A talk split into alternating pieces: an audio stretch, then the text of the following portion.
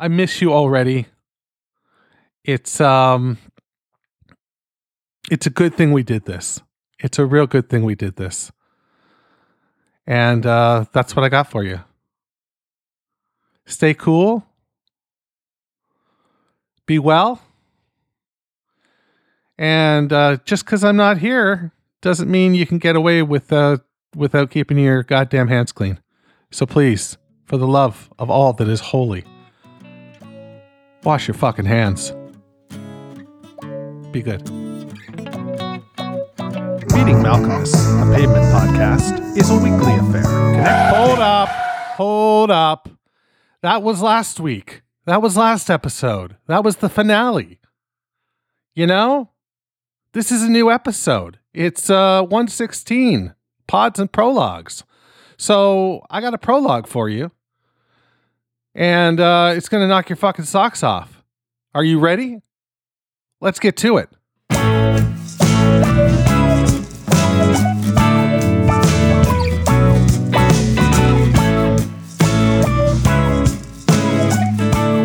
Welcome to Meeting Malkmus, a pavement podcast. I wanna set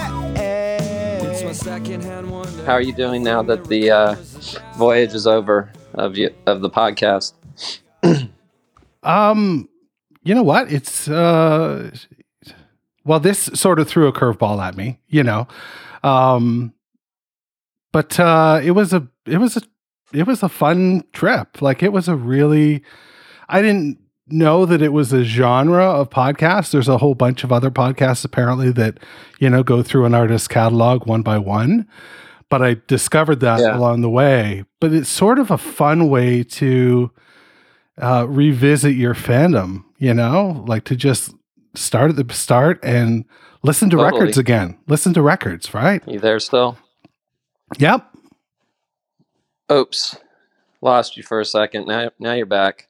Can are you Awesome. still- um, yeah, no, I mean, I I can see that. I mean, maybe not having a, any rule books makes it hard, but maybe you listen to some other ones and and just learn as you go. Feedback from other people, what they want to hear, all that kind of stuff. Yeah, all that stuff is is important. I mean, what was important to me too, though, um, like I've done a few podcasts at this point, now was for there to be some sort of story. So I got to ask you right off the bat, how Mhm. does it fe- how does it feel to be a narrative device of an indie podcast? Um, I mean, I think all uh, bands, musicians are happy to have um, people taking their um, art uh, seriously enough to want to uh, talk about it and share it um, in a uh, that way. You know, that it's not not just background music or uh,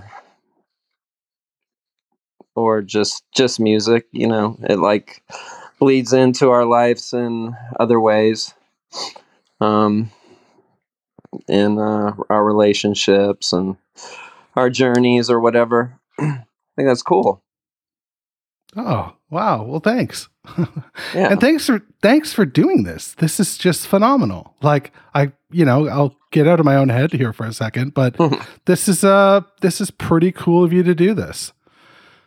Well yeah some guys were uh some people uh put some i saw on my uh whatever on twitter some messages are like dude this guy has done a lot of a lot of labor and you, you should really just go on there and i was like okay you're probably right Wow. wow. yeah i don't know who it was but just uh yeah Wow, that's like- really cool of them to do that. Yeah, I would like that too. I guess if uh, you know. Plus, it was called uh, meeting Malkmus, so I thought you know that's would be a little bit uh weird to not you know just put a bow on it this way. Oh, this is great. Fantastic. Yeah. Well, um, you know I'm not and you know, I don't know if you've ever listened to any of this or or not, and uh, I wouldn't expect you to. But um, I'm not an you know an interviewer. I'm not a journalist or anything like that. I'm you know a fan. I am a podcaster and I do like telling stories. So I think that this is a, a, you know, you're right. Putting a bow on it is a is a great way to do it. So I've got a few questions I want to ask if if that's cool. Yes. Um so the first question which is going to run into uh, another question at some point is uh, April 20th is coming up, and that's the 30th anniversary of Slanted and Enchanted. Any mm. cool plans? Maybe a cake or something?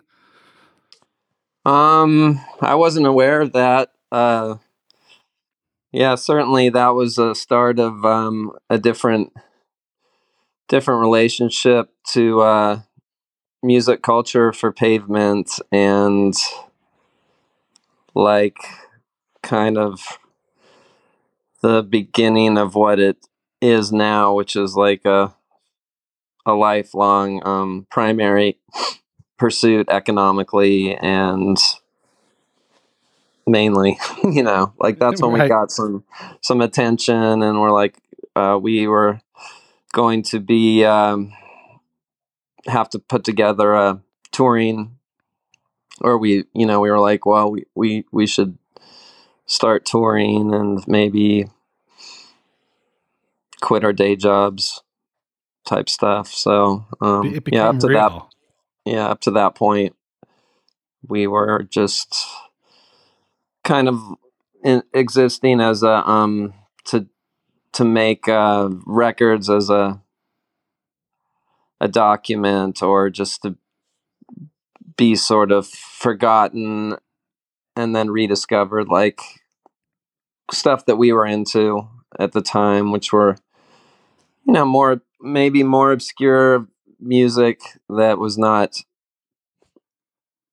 that I mean it's not so far from the Velvet Underground or something where you know we're kind of saying well you know maybe someday this will be thought of as odd and um art art artistic and it will always exist um in obscure music. But as it turned out, uh, when we did Slanted and Enchanted, we um, realized there was a like a not necessarily a market, but like ears for a new uh, new uh, music for our um, cohorts and stuff. They were like ready for it, um, and yeah, you know, like college kids and totally. college radio listeners were ready or whatever it was at the time you know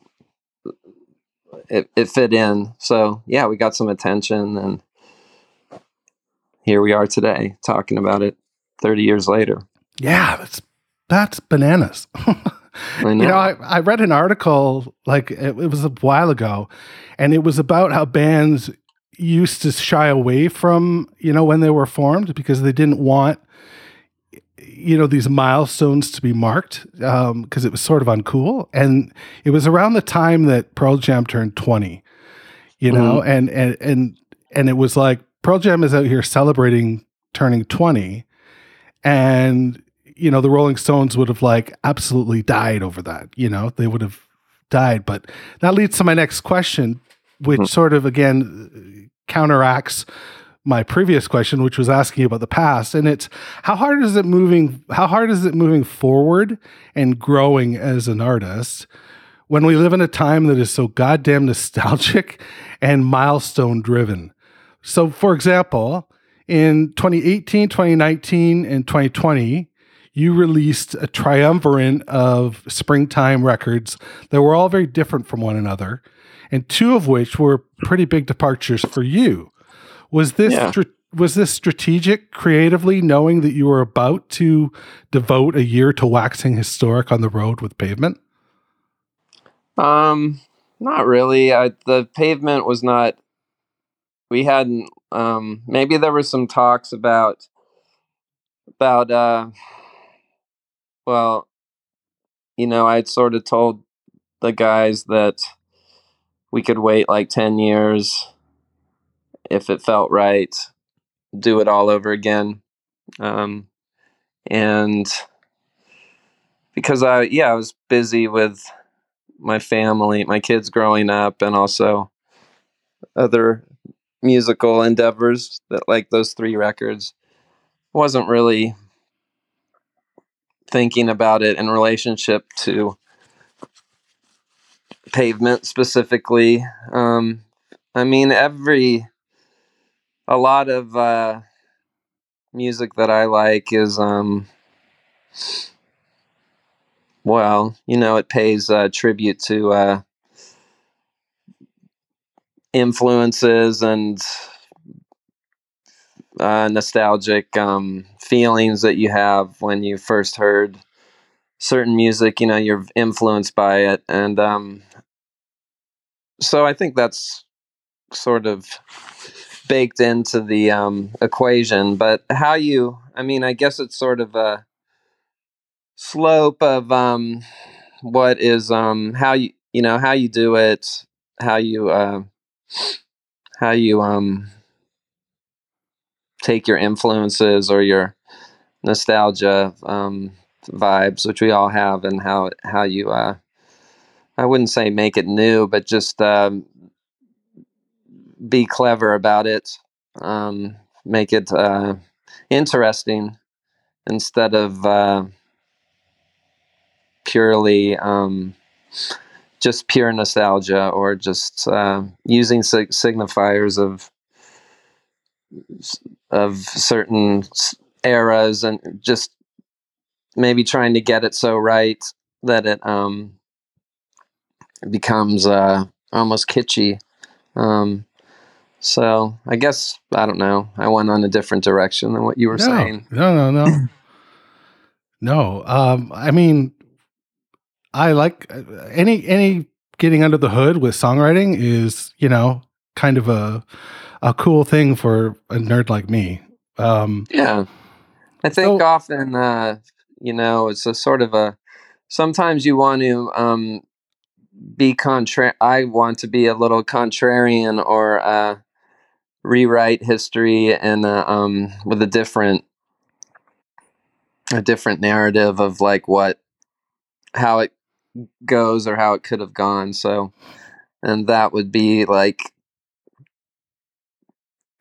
you know just saying saying like something like a band like uh, Faust or Can when I was a young person saying like in your mind those are um, better bigger than the Beatles or something you know or better you know which is not everyone was wanting to sound like Sergeant Pepper at some moment but meanwhile these other things were going on they were actually better so um or and uh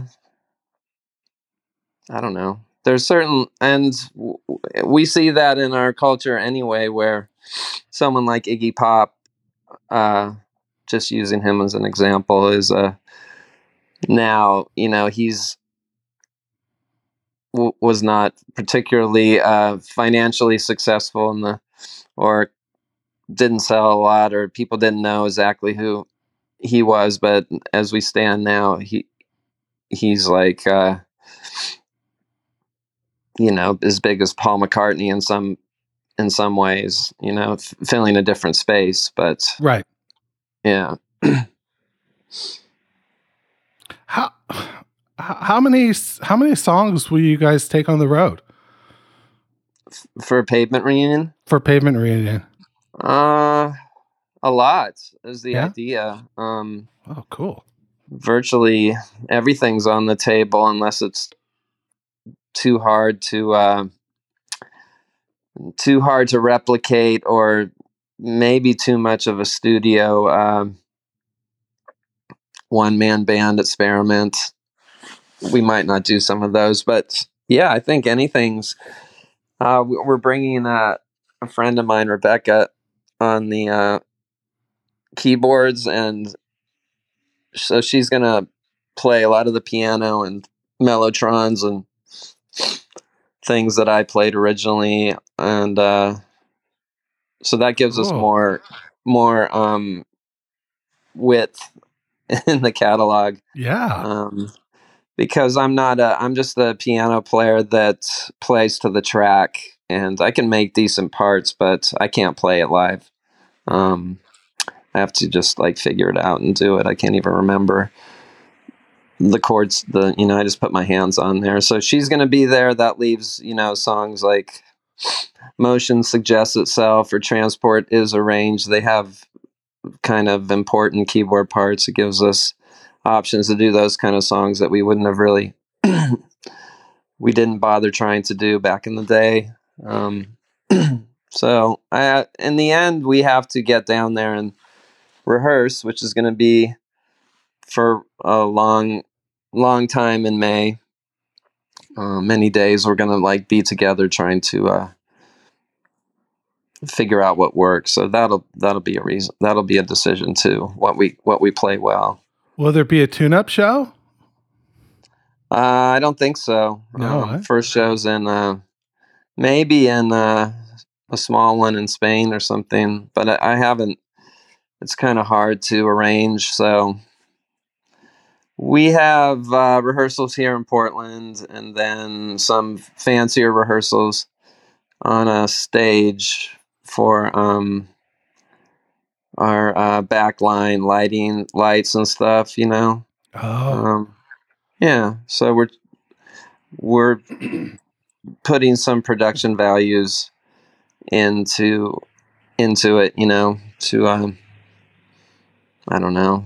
It's warranted by the ticket prices and uh, how big we're playing. So you're playing. You're you're you're playing Massey Hall here in Toronto. I love it. I don't know if you've ever played Massey or been to it, but it's a historic building. Uh, it, it's just it survived the pandemic because it was under renovations for the last three years. So they've restored it to all its uh, beautiful glory, and you guys will be amongst the uh, you know amongst the introductory acts. awesome. Yeah, Our booking agent, our booking agent is uh pretty um you know he he uh that's what they care about is the right place to put people um the right place to put their artists so uh and he's from windsor originally so i'm sure he picked like the best place in um in canada for us it's, de- it's, def- it's definitely up there for sure. yeah Yeah, cool I mean, yeah. Um, how much time do you? How much time do you have? Because I don't. I definitely don't want to. You know. um maybe like 35 more minutes oh, okay, cool. Yeah, yeah, yeah.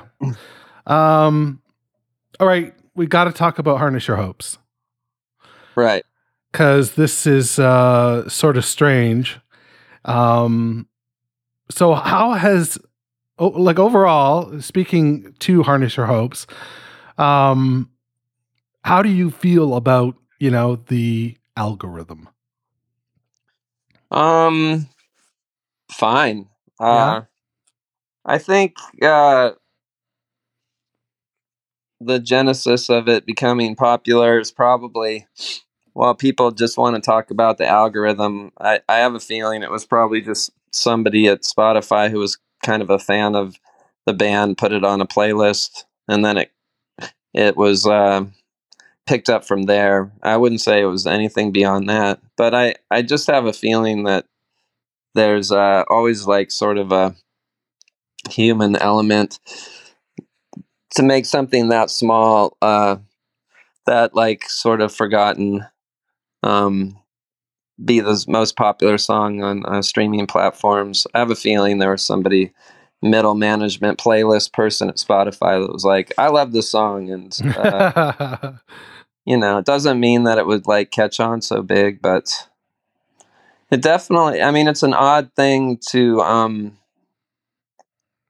with everybody in this business, you don't really know what your break's going to be. And you come from nothing to something, uh, sort of quickly often. Um, you know, I've known people like, uh, MIA, uh, Maya, you know, I, I saw her before she was, uh, and she wasn't even a musician yet and then like and i wouldn't say she wasn't a musician but it wasn't her uh she wasn't thinking of that was going to be her calling she was like a fashion into fashion and just sort of into arts generally. And then like a year later, um, or two, she was like on the Super Bowl um, performing. So, um, and yeah, a band like Guided by Voices, I was just reading a little thing about um, Propeller.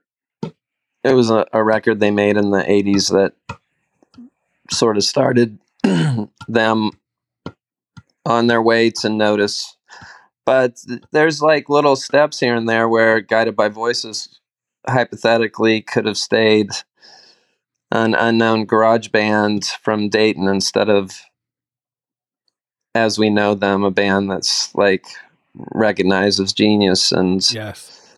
has been touring forever. And um, so there's little people hearing things or some breaks or whatever you call it. They have to happen. And so that song, like Harness Your Hopes, it, yeah, it could have uh, stayed in obscurity and not been heard by anybody like a classic B side, but for whatever reason, um, and not necessarily through the quality of it related to other things, it just sort of catches on. Um, yeah, algorithm related too, I suppose, but its initial start is mysterious how it becomes, or some kismet that makes it break through.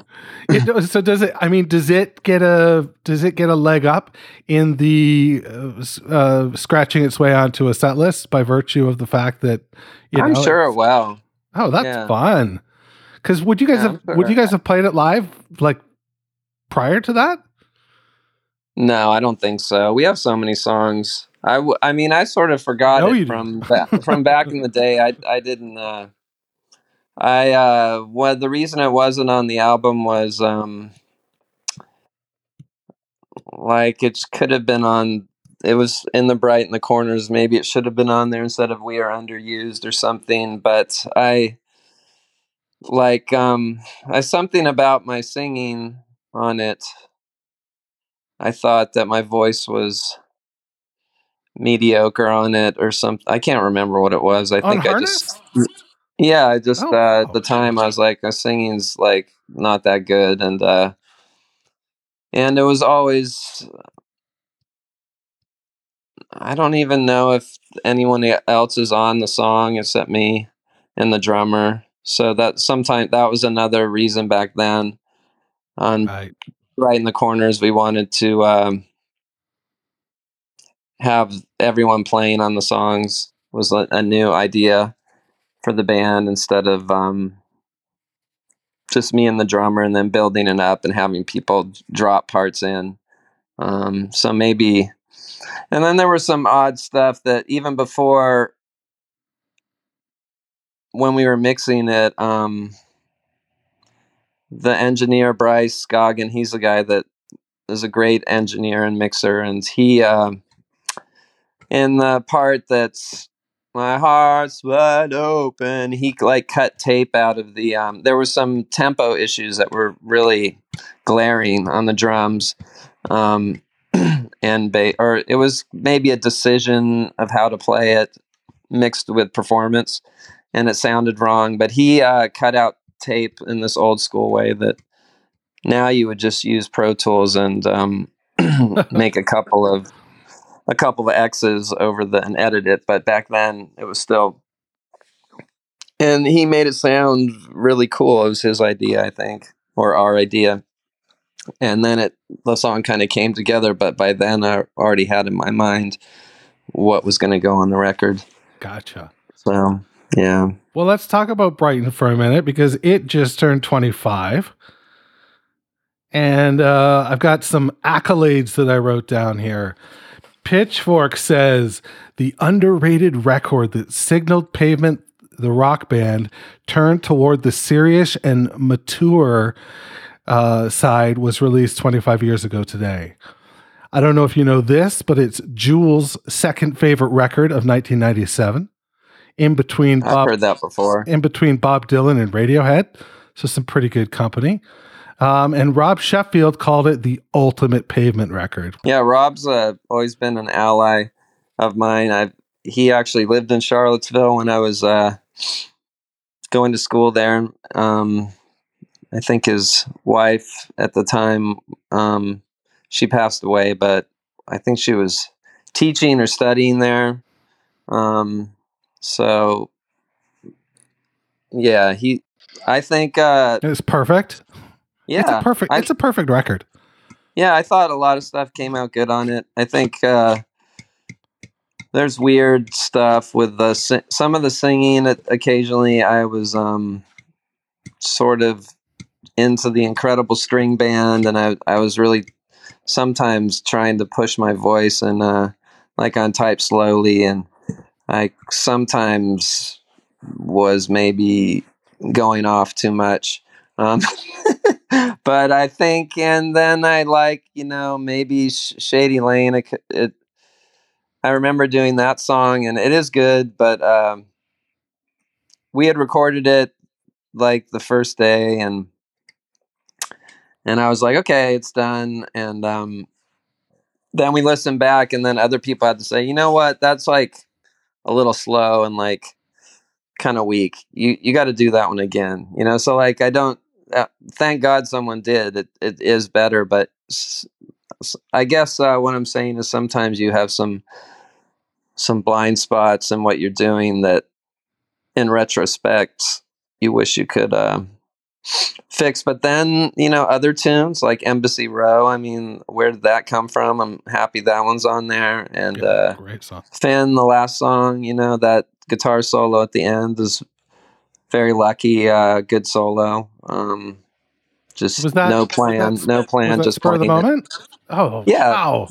Yeah, those are, um, yeah, maybe there was one take or two takes, but uh, yeah, just step step up to bat and see what comes out. So, um, some some of those good things happen when there's other people in the studio and you're kind of trying to um you're playing to it's like playing to an audience but just an audience of three instead of 3000 but you you get uh or 300 but you get uh sometimes you get good performances from that when you know, like people are hanging out in the in the room and you're just other other things happen when no one's there. It's just like you and the engineer um but that was one i remember. I was like yeah well, i it, can just it- show them how to play with feeling or whatever that's really cool to hear it from your perspective because clearly, like it landed. You know what I mean? Like it, it totally landed. And for you to say that in the studio you recorded it and and sort of felt that, that's uh, that's a what a great feeling that must be. Yeah, well, yeah, Bryce, uh, the engineer Bryce, he was really good to work with too. He always um, like um, would appreciate things that were non non traditional. Um, not everything had to be. I mean, he just luckily he probably said do that Shady Lane again, but also, um, I think he was just like would take what I gave him and like just assume it was good. I mean, I'll give him credit that it, maybe it was good, but also some there are times people would be like, ah, you can do better, like do another one. There's lots of times like that. Um, you could sing that again, and maybe you get a good result, but also maybe um, some spontaneity is lost in those times. Um, I gotta guess that's part of like learning the whole studio job, though, right? Like, you know, you're a band, and one day you're playing on the stage in a high school, you know, or whatever, and the next day you're going into a studio. Um, I'm guessing that that that level of skill that you know is needed to be in a studio evolves over time, you know, and and and Yeah. gets- Well, I mean, there's tons of legendary uh, engineers that are known for their their vibe. Like if maybe you saw that Beatles thing, there's I think his name's Yeah. Glyn Johns, and he doesn't seem to be doing much except like he knows his compressors and stuff, but he dresses well and like sure does. he worked with the Stones or something. It makes you like feel confident. um, that it's going to be cool what you're doing. So, um, or you know, but obviously you want to have. I'm not trying to denigrate his engineer chops. He makes things sound great, and you want you always want um, somebody that's uh, like with producers. I you know I would want somebody that was uh, a, a sonic uh, architect or something. Not to be. Um, I don't think. Uh, the vibe the vibe merchants like Rick Rubin or something. I imagine he's probably kind of a vibe merchant more than a knob twiddler. Um, that might I don't know if that's the way to go, but I would I would tend just from a I would tend to w- want to hire somebody that was like a kick-ass mixer and also you know what I mean like the whole package. Right. So like like Bryce was uh, like in, Yeah. terms of in your in Or uh, Nigel Godrich is like Nigel that. Godrich for He's sure. like a- yeah. he's a total genius. Uh, a, a genius uh, engineer. Um, and and we're gonna get to hear some of that on the new reissue, right? I guess so. I don't Yeah. know. Well, there's like some demos and outtakes. I, I I'm pretty sure Oh. are on the set list. Yeah, I'm don't sure. I, know? I, don't, I don't know what ended up on there, but like, oh, that- that's great. yeah, they probably could. There's, I'm sure they've tried to find what they could find. I think there's less stuff like available by that point, but right. but um i or it's lost a little bit i mean i had a bunch of digital audio tapes of demos and i just couldn't find them um for that album i don't know where they went they um but we did find some and there's Yeah. some interesting stuff They managed to put a few on there. So Yeah. it's- yeah, it's like we're all we're all very hungry for it. We're you know voracious for sure. Um, okay, here's here's one for you. How is Steve Malkmus the Jick different? Uh, like a different artist than Steve Malkmus from Pavement. So I guess like how have you grown in terms of writing songs. And and what does writing a song even look like for you? Is it is it riff? Is it cool lyrical phrase? Is it a melodic hook? Like what what does that look like for you? Um i wouldn't really changed. be able to i wouldn't really differentiate too much uh my personal practice uh it's all like i mean i just do the same pretty much i get different uh, maybe i get different influences and tried some different instruments and um just like in uh, pavement i would be aware of um, what's come before and uh, what I, what what I do well and what I could do better, maybe. Um, so that would be on maybe more on the musical side of it, not lyrics and uh, songwriting, which um, I tend to. Uh, I sort of differentiate lyrics and uh, songwriting in my mind. Um, the songwriting is uh, sort of uh, the music, and it's kind of a cliche thing to talk about music or lyrics first, but uh, it sort of comes together. Uh, the songwriting comes together with the the in, holding the instruments in your hand in your hand and sort of building building m- melodies and a vibe. Um, and then if something has a vibe or what i'm just going to use that term then i would take the time to uh, write some lyrics. Like i'm not, i'm probably not going to just write lyrics just to write lyrics. Um, so that that kind of system is the same all the way through um, till the end and um, so i can't particularly differentiate. I would have to be differentiating like like a critic um,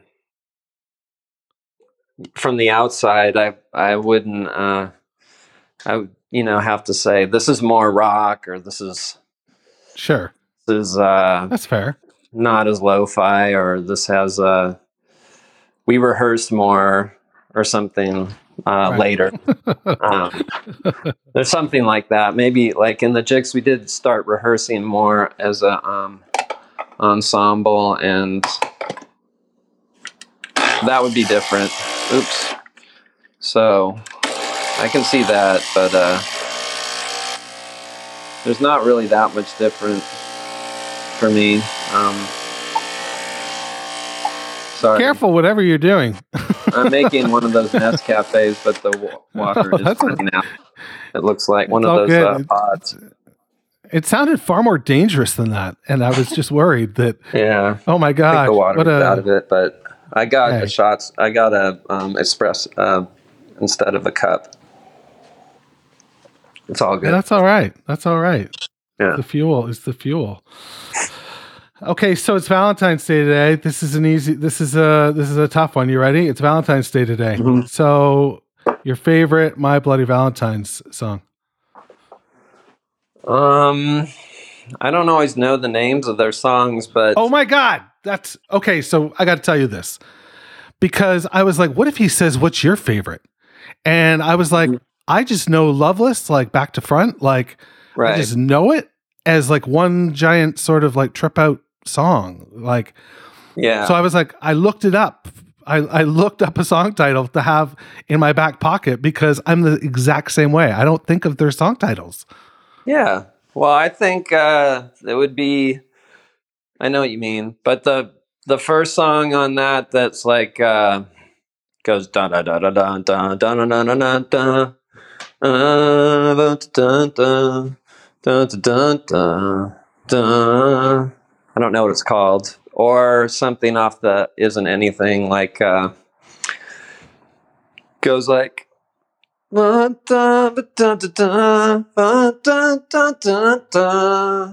I don't know what album song it is. Yeah. Um, I, so I don't that recognize would be- those. yeah, they had a p- issue with uh, Spotify. There was a friend of mine works at Spotify, and she um, was down at the this Wilco festival that we played at, and she Oh, was um, Mexico. I was so jealous. Yeah, it was pretty fun. But she was there, and uh, like as we were working, as we were hanging out, there this thing came about about my bloody Valentine was mad at Spotify for uh, not having their lyrics correct. Which Yes. I've never even I've never looked at the lyrics on Spotify. I would. I wouldn't even know to complain about that. I didn't even know they had lyrics on there. Um, I have a family Spotify account because my kids use it, but I don't I haven't interacted with it much. And uh, we were sort of joking about how she would be uh, have a lot of like hassle when she gets back to work, and then they after that, then there was this big brouhaha over Joe Ro- Rogan. Oh, right. So I was like, then she was really fucked. Um, So what do you whatever. think? Little did we know. What do you think about Neil Young um, deciding to uh, take a stand and you know? And It's cool if he wants. catalog? If that's, I'm all for artists deciding what they want to do with their catalogs. Basically, Yeah. um, I don't have a problem with it. I don't. I don't. Uh, I also don't have a problem with uh, Joe Rogan being on Sp- Spotify. It doesn't like um doesn't really. I don't. He's Joe Rogan is Joe Rogan. You know, it's not, right. not like I don't think he's like substantially evil or anything compared to so many other things. So like that that wouldn't be my tipping tipping point. I also don't know that much about him. I've seen him a couple times and I don't know exactly what anti-vaxxers he had on there, but Right. he seems like just a non-mainstream media person for a certain class of people or something that they're they're Yeah. going to get their their stuff from him that stuff no matter what is but I, I again I don't know the exact specifics of think- yeah, he I does so I think Neil took it personally because he was like a polio kid. Yeah He was like a kid that at four years old had poor. Yeah, well, you know, that that's why I brought it up, of course. So, all right, I got a couple. I got a couple other little questions for you because one you just answered. You answered one of my more long form questions, which was, you know, has the algorithm uh, influenced the way you listen to music at all? But you made that very clear that uh, you don't really interact with Spotify or Apple. Not or much. whatever. Um, I wouldn't, and I wouldn't. I mean, I've seen some good from it. With my, my daughter, uh, would um, have some. Like she had a Sun City Girls song on her playlist, and I was like, "Where did that come?" I wouldn't. She would. I don't think she. It's not like she's looking at forced exposure or right. some uh, to find out about the history of the Sun City Girls, but I, I, they have some great songs, and I was like, "That's cool that you are you have them on your list." And she couldn't even really say. She's like, "I just heard it and I liked it," and uh, so you know that's a good thing. yeah, Not all I mean, death and gloom in the in the No. algorithm world. I think the algorithm can be that cool dude that like used to work at the record shop that would like tip you off to things. But it can Mhm. also be it can also be the asshole that worked at like um uh tower. You know what I mean? Like That's true. right. Plus, I think uh, kids these this younger generation of uh, Zoomers or whatever you want to call them, they seem like. Um, I mean, maybe I'm biased because they like things from the '90s, and I have a couple of them in my house. Um, but they just seem uh, cool, like or just. Uh, I relate better to them than I did uh, millennials in a certain way. Um, not in all ways, but Yeah. they they seemed clever in a different in some way. Uh, I don't I don't want to like get into a generational piss fight, but these these kids, I sort of trust them to listen to. They don't really feel like they're being gamed by the the algorithm. They like know what it is. You know what I mean? yeah, I think so. they don't. Um, this, yeah, I mean, I try to give people credit that are with Joe Rogan that way too, or something, but Right. Yeah. apparently it's not. Um, apparently we can't, or um, but yeah, I, so I don't really bother. Doesn't really bother. And also, they get uh extreme. They get like bored by it too. It's not like they're um. I guess the same kind of story. They're not like slaves to it, you know. It's just like they've already. She sort of moved on from Spotify in a certain way, or it's it's just Right. it's not like how she finds out about the world. Um, it's I I guess there's going to have to be some new uh, new algorithm or new way of presenting it, and they'll be psyched about it again. But Well, I think it looks like it's it, it looks like it's happening and it looks like it's vinyl. fine. Well, CDs are back in too. Well, so are cassettes to a certain degree, but like I mean that neither of those two things makes as much sense to me as vinyl, you know, like because you can gussy it up and make it sound prettier and um you know in your own house like with with different equipment and like it it seems like the manufacturers and the the apparatus should be all for this but what do i know Yeah. um, okay, so there is a another pavement podcast out there. I don't know if you know of this podcast, Mm-mm. but it's called the Pavement Conundrum, and they're amazing. They're in the UK. They're in Scotland. So they're in Scotland. Sorry, I need to. I'll, I'll edit that out. They're not in the UK. They're in Scotland, Mhm. and um, uh, and they're also in Australia. So they're they're in a couple different places. So my first question would be: Will you guys make it to Australia? And you can hold you can hold that thought.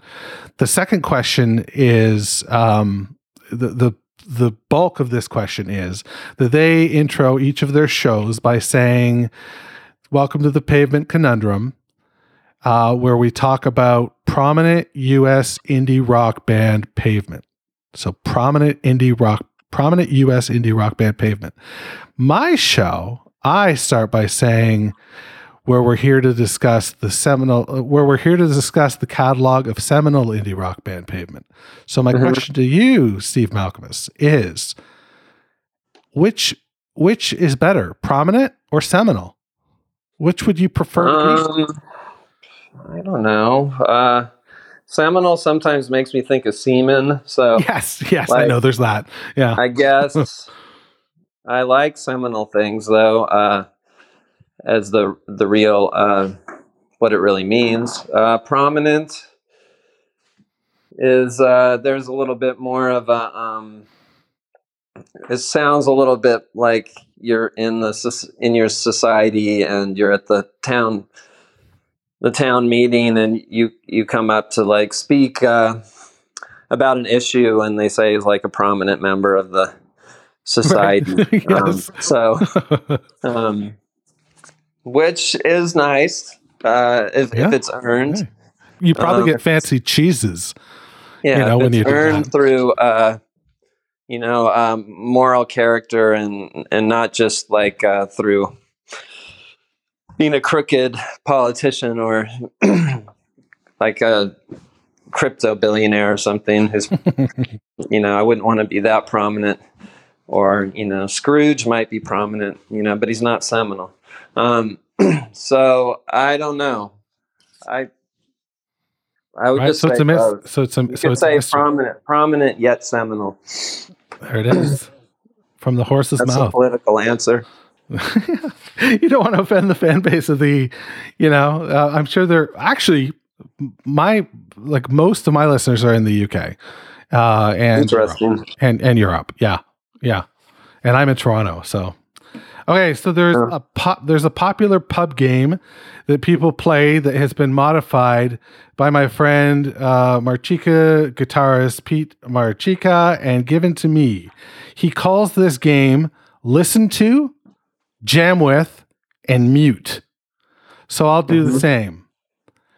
So I'm going to name a trio of acts and you have to name which one you would listen to, which one you would like to jam with, and which one you would likely mute. Okay. All right, you ready? Yeah. First trio. First trio. Mick Jagger, Brian Wil- Brian Wilson, Paul McCartney. Um, I would jam with uh, Mick Jagger. Um, I know it's like not the right answer, but and I would mute uh, Paul McCartney. And what was the third one? Brian Wilson. And what was what would he do? Oh, he would play. You would play. You would listen to. I would just watch him play. You would just li- uh, you would just listen to a record. or hang out with them. Yeah, I guess that would be it. I would just, uh, yeah, I'm I'm a little tired of Paul McCartney. He's um, obviously amazing for so many reasons. Uh, there's nothing, there's no shame in like one guy muting Paul McCartney. All right, next trio. I'm a big Mick Jagger. Mick Jagger is like my favorite of those of those three guys. I think he's pretty underrated. Like what he does. So, and I'm just like a big Stones fan. Um, of those classic rock bands, uh, I would love. they're kind of my be- favorite. So, It would be so wild to see SM break out like some Mick Jagger moves during like Summer Babe or something once. You know. yeah, he's a good. He can he can shimmy too, Right. little guy. Okay, the next trio David Bowie, Lou Reed, Don Henley. Well, Don Henley's obvious mute. Uh, the other two, it's what is it? Hang out with or jam with? Oh, just listen to, listen to, What's- or jam with. Um, I guess you'd probably want to jam with David Bowie because, I uh, think so. I think so. well, there'd be more to learn hypothetically about like how his working methods. I think Lou's working methods are pretty tran- pretty transparent. Um, so I wouldn't really need to see that, but um, It's always great to listen to some Velvet. yes. Yeah. All right, and the last one is a Canadian special. hmm Gordon Lightfoot, Randy Bachman, or Burton Cummings. Um, who's Burton Cummings? I'm supposed to know that. The Guess Who. Okay, well, he can. Randy Bachman and Burton Cummings, they're interchangeable to me in my mind because I don't, Yeah, they're pretty much. I don't really, maybe, if- I mean, I Should I, do like, you, should, I, should I give you like a I like Canadian too. trio? Uh, they're big American women and stuff. It's cool, but it's all little like ham and eggs, their whole thing. So, All right, I'll give you a tougher one. I'll give you a tougher one. Neil Young, Gord Downie, um, who's that? Gord Downie is the lead singer of a band called the Tragically Hip. Okay. Which, which, if you're like in a record know, store in the next little, little, if you're in a record store in the next little bit, Uh-huh. pick up the vinyl Day for Night. It's really good. Okay, I'll, Uh, I've heard of them before. I just haven't heard them. I know Yeah, that name. no. They're huge. And they're really big in Canada. I know that. They're- Maybe they're pop popular here too. But No, they're not. They're like an arena band in Canada. They they do like they'll do a 20 date cross country arena tour in Canada, yeah, which, you know, Britain, you have done uh, some UK tours. has It's like, groups. Yeah, UK has groups like that too. Like the Beautiful South is one that we've never heard of here, and they're just massive there. Kind of Wow. blue eyed soul. Um, yeah.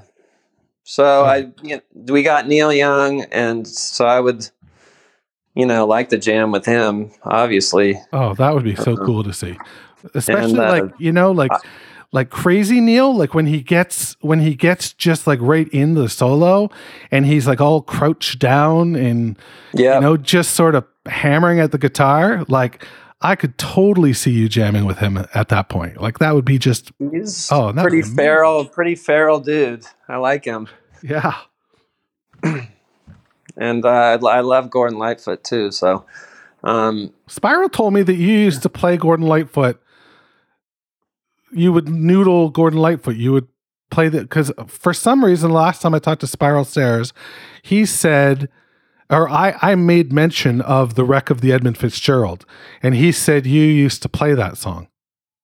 I would that- do. I'm a big fan of Gordon Lightfoot. I think he's Oh, a cool dude. I watched his He a cool documentary, like on uh, YouTube or something. There's he's still kicking. So he's the one who opened Massey Hall. When they reopened it, they they made three chord Gord. Three chord Gord came up and played. Like and uh That's awesome. yeah. And uh He's a legend know, in my he's a mind. I mean, he's, he's He's- really. My parents had his album too. You know, as, along with Jim Croce and uh, Elton John's greatest. He was one of our greatest hits. Um, yeah. that we had in my in my house, and I always sort of gravitated to it over the others, and um, still still sticks. So it's a cool dude. Totally. Well, you've been super generous with your time. So I want No to thank problem. you and I and I want to um get you out on time so that I don't uh tick you off in case I see you on the tour because I'm I'm going to the entire UK tour. Uh, well, I'm trying to. I'm trying to. I, I I need I need just a couple other things to fall in place, and yeah, I'm starting in Leeds and going to work my way through. And I've never been to the UK, so and I'm going solo. So Uh, You know? I mean, if you're a Pavement fan, you'll find a lot of. Uh, I imagine you'll find a lot of camaraderie there because we have pretty, like, um, pretty good like uh, fan from the time. There was a lot of like singing along to songs and um, like a a British gig feel. I don't know. It's a little different than America. Um, is it because of Peel still? Like, is it because the impact? I don't think so.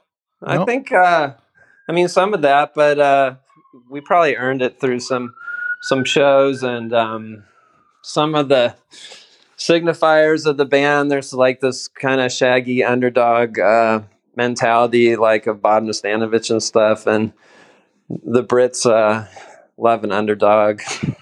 Yeah, Um, great. They're so and uh, I don't know. We just uh, the time that it came up. Uh, yeah, we had we had good gigs there always. I don't know why. You know, it's a gi- give and feed. There's a lot of give and take in actual concerts. Uh, you know, you feed off people's enthusiasm, and um, yeah, you tend to bloom a little more when pe- people show you. I mean, that's the same for anyone, even a, a kid giving a a recital or a speech, you know, people give you a couple of claps and they're like, "Hey, I can, um, I can uh, embody this now. Let's do this."